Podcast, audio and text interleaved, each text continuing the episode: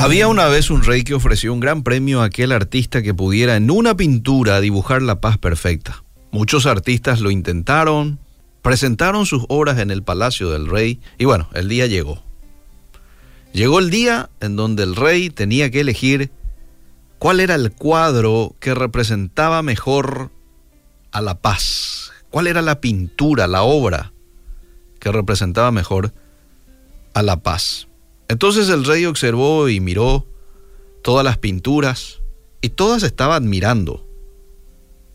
Pero solo hubieron dos que a él realmente le gustaron y tuvo que escoger entre ellas. La primera, un lago muy tranquilo.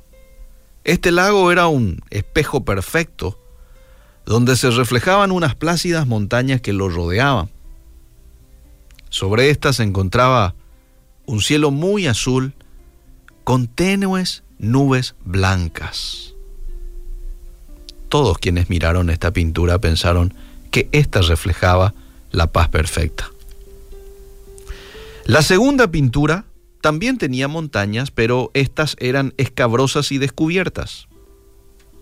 Sobre ellas había un cielo furioso del cual caía un impetuoso aguacero con rayos, con truenos. Montaña abajo parecía retumbar un espumoso torrente de agua. Hasta aquí, nada de lo que se observaba parecía algo pacífico, ¿verdad?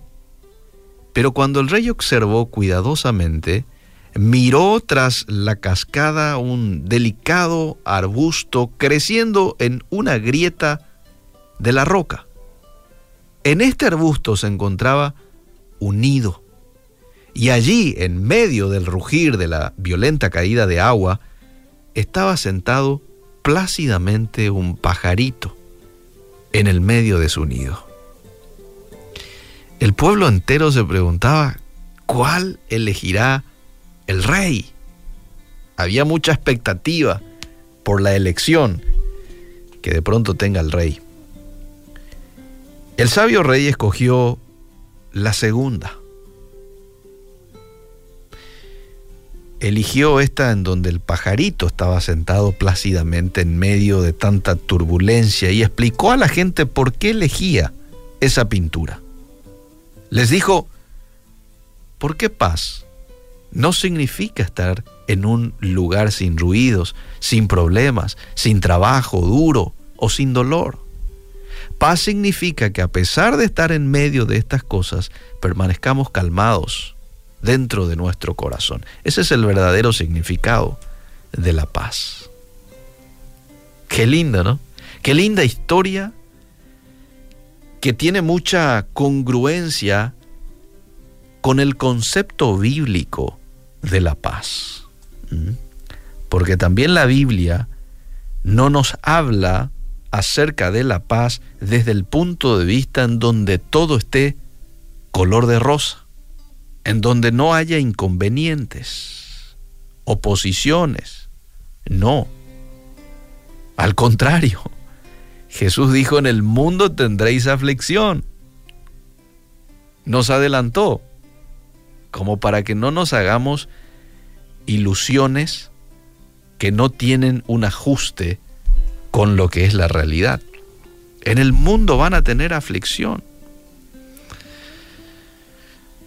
La paz está en la persona de Dios y si nosotros caminamos con Él, la vamos a experimentar.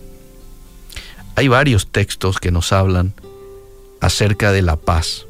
Me gusta mucho la que se encuentra en Juan 14, 27, Jesús hablando a sus discípulos, la paz os dejo, mi paz os doy yo no os la doy como el mundo la da.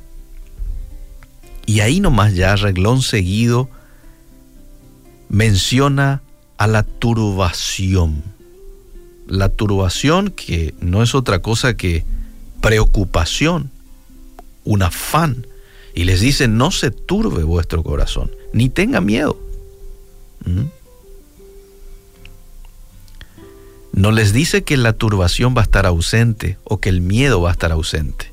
No, ellos están en medio de la turbación y en, en medio de situaciones que podrían generarles miedo. Es más, se venía la cruz, el cual ellos iban a ser partícipes. Se venía el sufrimiento de Jesús y ellos le iban a ver a su maestro siendo azotado y siendo este, eh, llevado hasta la cruz, ¿no? Y eso obviamente los iba a ellos a generar cierto miedo porque ellos eran sus discípulos. Sin embargo, aquí les dice, no se turbe vuestro corazón ni tenga miedo. El apóstol Pablo también les habla a los de Filipos, estando él en la cárcel, les escribe Filipenses 4:8, todo lo verdadero, todo lo honesto, todo lo justo, todo lo puro, todo lo amable, piensen en eso.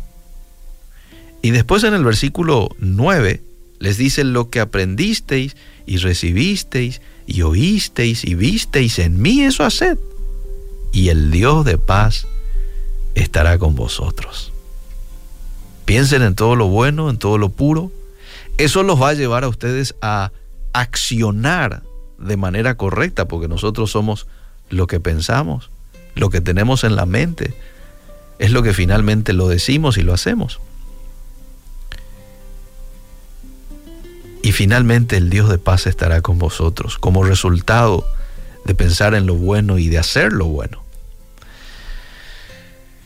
Puede que vos seas esa persona que digas, hace rato yo no experimento esa paz de la cual vos estás hablando hoy. Te invito a que acudas a Dios de manera a experimentar esa verdadera paz del corazón en medio de tanto bullicio. Qué mucho bullicio hay en los últimos días, en los últimos años.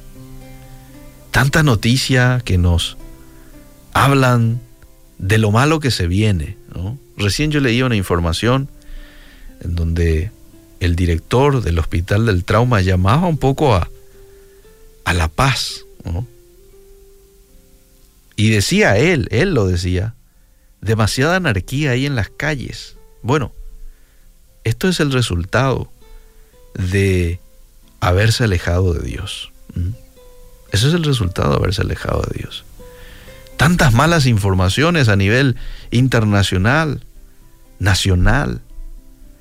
Sin embargo, a pesar de vivir en ese contexto, el Hijo de Dios puede experimentar la paz que viene de Dios. Lo puede hacer. Y ahí vamos a vivir lo que vivía este pajarito en medio de los truenos y de la lluvia y del ruido y del tiempo feo. Él estaba en su nido tranquilo, plácidamente. Así es como vive el Hijo de Dios en medio de un mundo de tanta turbulencia.